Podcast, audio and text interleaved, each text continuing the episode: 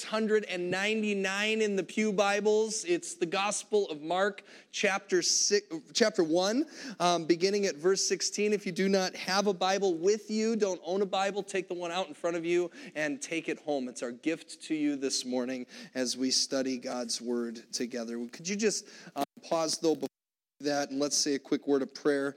Lord Jesus, we thank you that you are with us in this place, and that you are with us through your word, that it is sharper than a double-edged sword, that it can cut through our lives and our circumstances, and whatever it is that we've been through, are going through, or will face, God, that you can bring us your hope and truth, that it would come to bear on us this morning, and I pray that it will.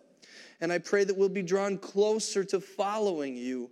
And I pray that that would begin even in the words that I say as we speak your word. May my words further illuminate your truth, not my own.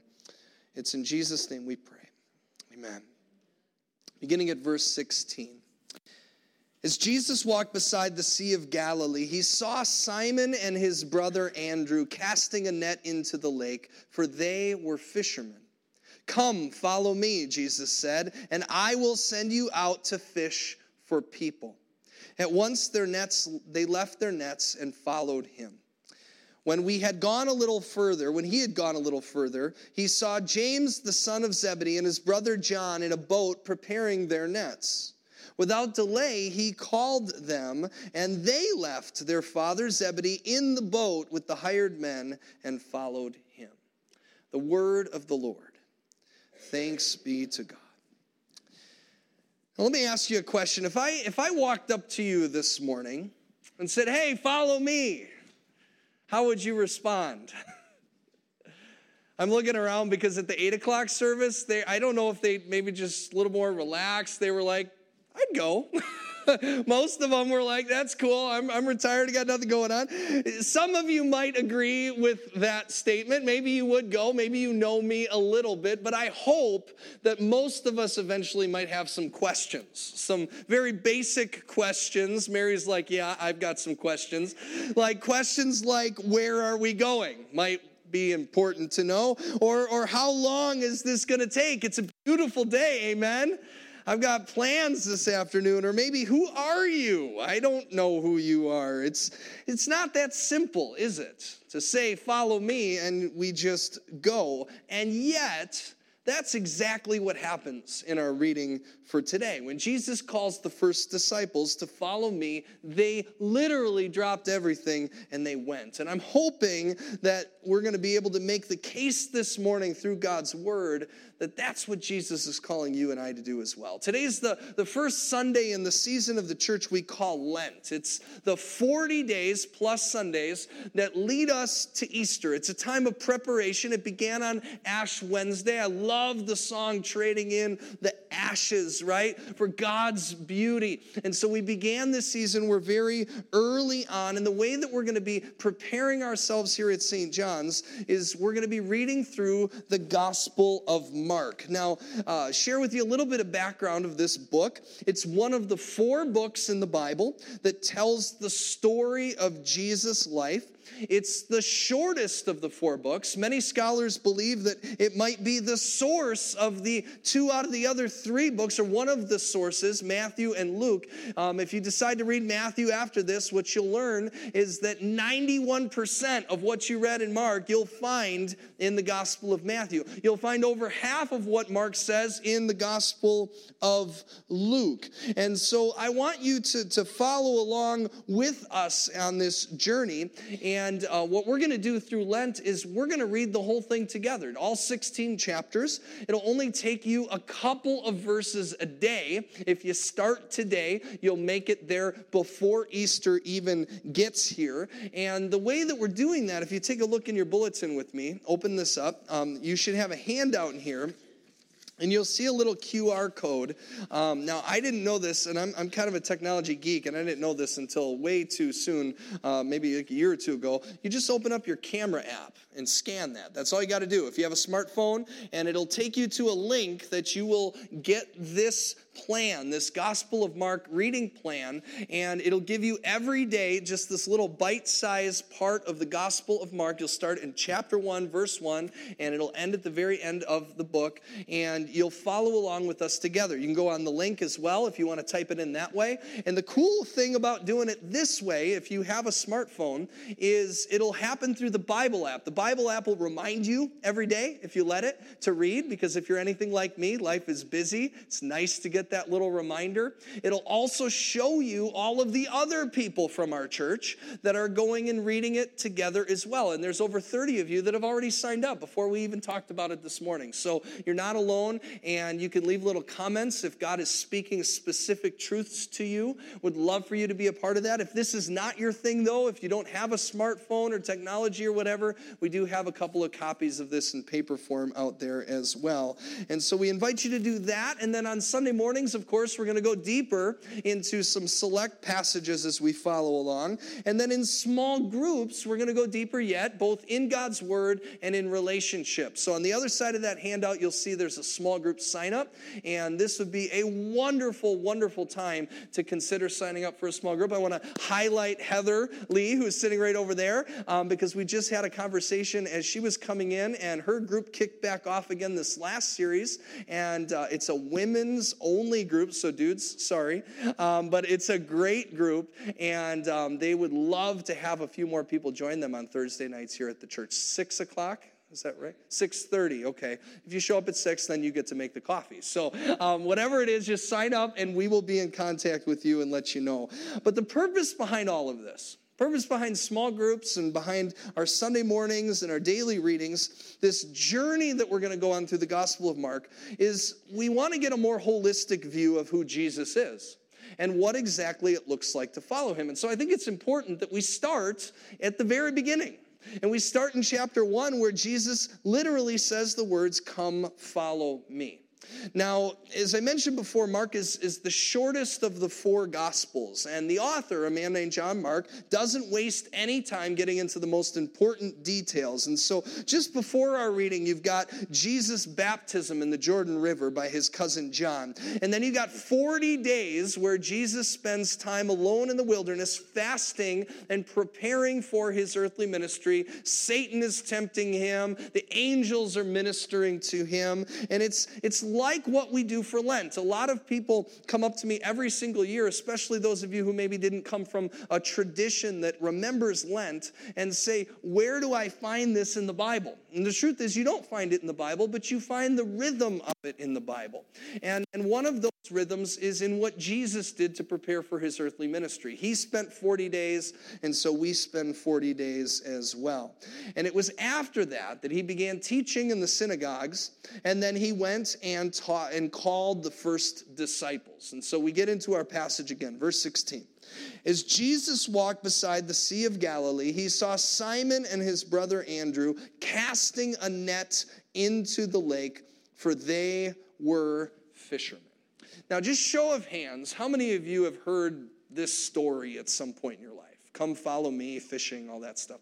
Most of us have, and I think many of us probably don't have an accurate image or perspective of what was actually going on. And so I've got a couple of things I want to show you. I think the next slide is a picture of the Sea of Galilee, okay? This is just one picture, like beautiful place, right? 13 miles by 7 miles. It's huge. There's mountains to the east. It's so prosperous that plants grow and fruit is bared on trees 10 months out of the year. Just an incredible place. And it's on the banks of this mighty sea that Jesus finds these two brothers, Simon, who is eventually going to be named Peter, and then Andrew. And they're fishing. But fishing to them looked a lot different than fishing might look to you and me. Like, do you fish with a bobber? Do you fish on your day off? Like, that might be what you and I do, but for these guys, it was their job. It was the family business. They cast a net into the sea, and this was what they took home and how they fed their families. Now the way they fished, again, they took a net, and it wasn't a fishing pole, it was a net, about 20 feet in diameter. And the net would have all of these weights along the perimeter of it. And if you were fishing along the shore, like these brothers were, what you would likely do, and you'd probably do this on your own, is you would take the edge of that net and you'd throw it out into the sea.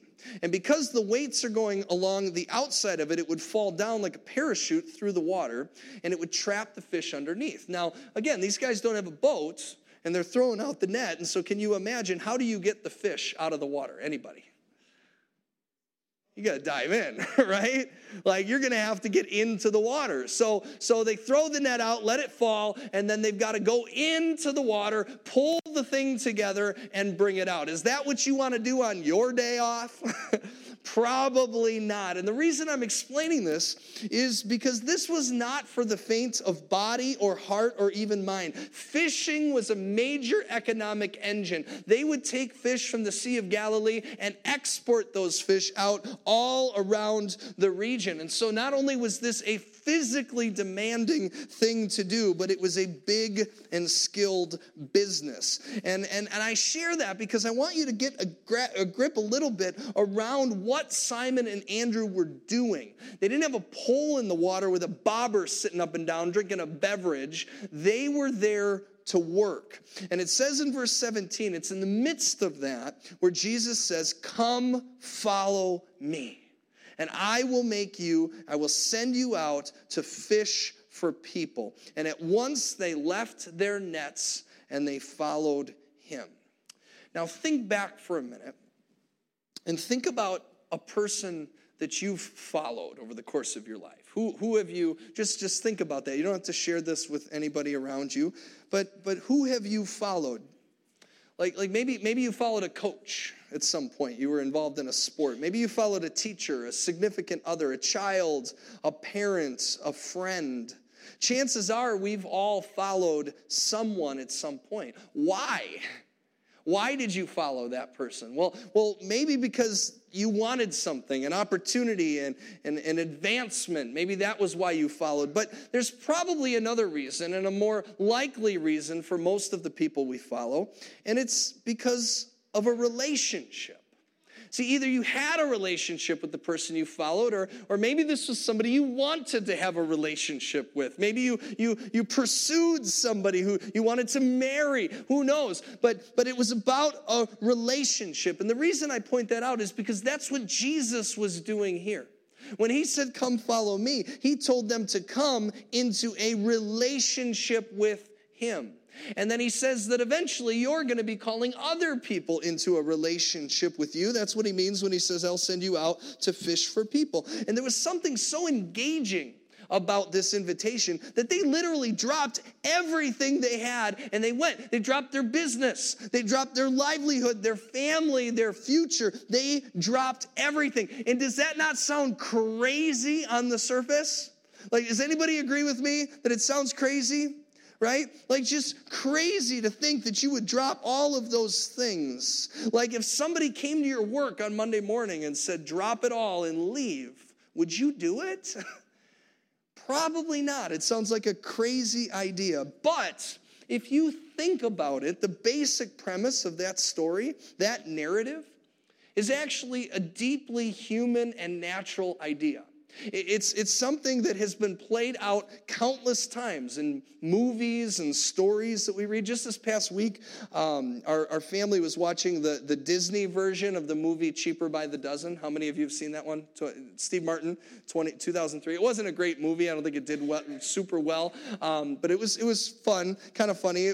How many people here have seen the 1950 version of Cheaper by the Dozen. All right, a couple of you here. We had a couple at the 8 o'clock. And there's actually a book that came before that. And the movie doesn't really base itself on much of any of those prior things. But it's about this story, if you haven't seen it. It's about Steve Martin and his wife. They have 12 children. And it's about the fact that they have to sacrifice a lot of things in order to make a big family work. The kids have to wear hand-me-down clothing. They live in a rundown farmhouse in the country. They drive old cars. They have to live in Illinois. No, that they didn't say that was a sacrifice, but I mean, we can all agree, right? Right? We're better on the better side. So they went through all of this, and even in what they did, the dad, Steve Martin, he's a football coach, college football coach, and he got lots of offers over the years to be a coach for big schools, but he decided instead to stay with a small school close to home so that he could spend more time with his family. There's these cute pictures of his twins, and he's carrying them along the sidelines while he's coaching. And all of this stuff. Mom also had lots of aspirations. She was an aspiring author, but she didn't do much with it because she was too busy taking care of her family. And that's all at the beginning. They give you all of that background in the first just couple of minutes. But the meat of the story, the meat of the movie comes when Dad gets a call to be the head coach for his alma mater, a big school in Chicago. And so he says yes, and he moves the whole family to Chicago. And at the same time, Mom gets published, and she's called on a 2-week rally all across the country on this book tour to promote her book, leaves Dad with 12 kids for a week and a half, like, oh my goodness, this is going to be crazy. And that's the heart of the movie. But by pursuing all of these things, there's conflict. There's always conflict in any good story, and the conflict comes in this particular story because they forget about each other while they're pursuing all these other things. And the climax of the conflict is when Mark, one of the younger boys, little redhead boy, runs away. He runs away.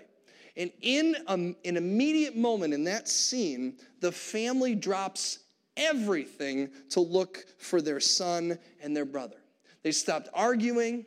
They dropped everything they were doing, and they went out and they looked for him. And like any good feel-good Disney family movie, it always ends well, right? Mark is found. But not only that, Dad ends up quitting the big coaching job at the big school so that he can focus on his family again, and they focus on what's most important, and that is each other. Now, why do I share this with you? I share it because I think for myself and maybe for some of you as well, we read this story of Jesus calling the disciples to give up everything. And we think, I could never give up everything. Like, don't get me wrong. I like church, and I like the morals that the Bible teaches, and I like this concept of forgiveness, and when I feel guilty, I can come to God, and my sins are as far as the east is from the west, and He loves me, and I have this future in heaven. I love all of that stuff, but to drop everything. But here's the thing, even this, it's not only did Simon and Andrew do it, but we've got another example of two other brothers in verse 19. When Jesus went a little further, He saw James, son of Zebedee, and his brother John in a boat preparing their nets. And without delay, Jesus called them, and they did the same thing. They left their father Zebedee in a boat with the hired men, and they followed him. They didn't just leave nets. They left this roaring business. They left their father in a boat, and they walked away. These men didn't just leave a fishing pole that they bought from Walmart that they were fishing in a watering hole out back. They left their vocation. They left their livelihood. They left their future. And it's crazy. Except it's the same premise as Cheaper by the Dozen. It's the same premise, right? I mean, this dad drops everything for his family. He drops everything, and it wasn't even that great of a movie, and still it grossed $190 million. And as I was sitting and watching it with my boys, I didn't have to explain to them why either. They understood. It was obvious that you make sacrifices when you follow those that you love. See, my hope is that As we read the story of Jesus, and we read the story of a God who left his throne in heaven, who left his everything to come to us because we were the ones who were lost, that we will see in the lives of those who responded by following him as well, that the why is obvious in this story too. See, in Jesus' day, it wasn't normal for a rabbi to just walk around and say, "You, follow me." It wasn't any more normal than it would be for me to say that to you today. If you wanted to follow a rabbi, the way it worked back in that time was you decided that you wanted to follow a rabbi. And so then you went around and you looked for a rabbi that might accept you. And if they did, they would say, "Come and follow," but they wouldn't say, "Come and follow me." They would say, "Come and follow the Torah." They would say, "Come and follow God's word." And that's really the way church is structured, right? Like, you did the same thing this morning. Did anybody show up at your house and say, "Come follow me"? Anybody here? No? No? Maybe somebody did. Okay, apparently Karen did, right? So in that case, that's the truth. But for most people, you chose to come. And in any case, you chose to come between the two of you, right? Like, I didn't come and tell you to come. Nobody came and told you to come. Jesus didn't come and knock on your door and say, "Come, follow me." But that's what he did with these disciples. He called them and said, "Come, follow me." He didn't say, "Come, follow this." He didn't say, "Come to the temple." He said, "Come, follow me." And the reason he said, "Come, follow me," is because when we follow Jesus, we're not following a religion, we're following a person. We're not following a book, we're following a living God who has breathed out his wisdom on these pages. We're not following a list of rules, we're pressing into a way of life that the one who went before us lived perfectly, and we get to read about it on these pages. We don't simply enter a transactional agreement that saves us from hell. We're pursuing a relationship with a living God who desperately wants to live with us forever in heaven. Amen? And that's why the call of Jesus is to come follow me. Not follow this, not follow there, but come follow me, because it's a relationship. And when you say yes to that calling, it changes everything, because it would change everything if somebody walked up to you right now and said, "You, leave everything right now and follow me." Your whole life would change. And the same is true when we say yes to Jesus, because when we follow Jesus, we're following God. And what that means is that we're going to go where he went, but we're going to go where he went so that we might be where he is and that we might do what he does. And don't get me wrong, it's going to cost you everything. It's not easy.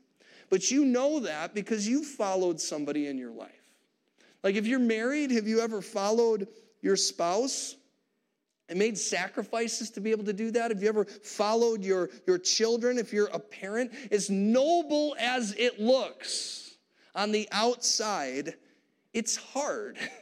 It doesn't always turn out as rosy as the Disney movies make it out to be. In the Gospel of John, we see that.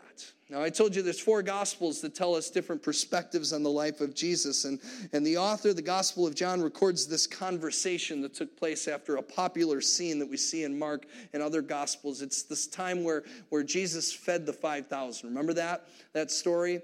And he fed the 5,000. He walked on water. It created this crowd of people. These Jesus followers that were fascinated by his miracles and his teachings, and they wanted more. And they specifically wanted more bread. And so then Jesus taught in John chapter 6, he taught these people, and he told them that he came to earth to be the bread. And they didn't understand what that meant. And so he says, well, let me explain it to you. I'll break it down. He says that I'm going to die, and that your hunger and your thirst is only going to be satisfied by eating my flesh and drinking my blood. And they're like, whoa, what are you saying? They didn't understand it. It didn't make sense. And you could almost hear them saying, Jesus, we just wanted an eternal sandwich. Like, we don't care if it's peanut butter and jelly or ham and cheese, but we just came for bread. They did not want to follow somebody who is going to sacrifice himself.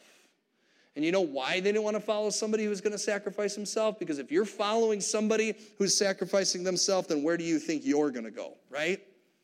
And so this was not popular teaching. It's popular to hand out free sandwiches. It's popular to walk on water. This was not popular. And they responded the way any human being would. It says, verse 66 of chapter 6 in John, from this time on, many of Jesus' disciples turned their back and they no longer followed him. And so Jesus looked at the 12, the ones that he sought out that way that we just read. And he says, you don't want to leave too, do you? And he asked them that. In verse 68, Simon Peter, remember? Simon and Andrew, we just read about them, fishing, nets, all that. Jesus asked them, and Peter answered the question by saying, Lord, to whom shall we go? You have the words of eternal life. We've come to believe and to know that you are the Holy One of God. And what he's revealing to us, and it's still early in Jesus' ministry, is the heart behind why he dropped his nets in the first place. Even though it didn't make sense, even though it would require great sacrifice, he says very simply, where else can we turn? You have eternal life. If you look back at the Gospel of Mark in chapter 1, toward the end of it, what happens is the disciples end up taking Jesus to Simon's mother-in-law. She was sick in bed, and Jesus healed her. And it says what happened in that town in verse 33 is that when people heard about the healing, they swarmed the house. Anybody who was going through any kind of tragedy in body, mind, or spirit, possessed by demons, cancer, whatever it is, they showed up where Jesus was, and they banged down the door so that they could be healed. And do you know why? Because the way to hope for those who need hope was being revealed in the person that they were following, and that was Jesus. And I think about that on weeks like this week. I think about that when we lose members of our loved church family. This week we lost 2 members of our community, Tammy Loyce and Ray Gardner. I think about that when I think about what I heard on Ash Wednesday, just hours before we gathered in worship to remember that we are dust and to dust we shall return. There were 5 employees in Milwaukee who were senselessly murdered just 40 minutes away from here by a disgruntled employee who opened up fire on them and then himself at the Miller plant. I heard later that one of the men even grew up in Elkhorn. Maybe some of you knew him. His name's Dale Hudson, class of 1978. Now, often when things like this happen, people shake their fists at God, don't they? It's easy to do.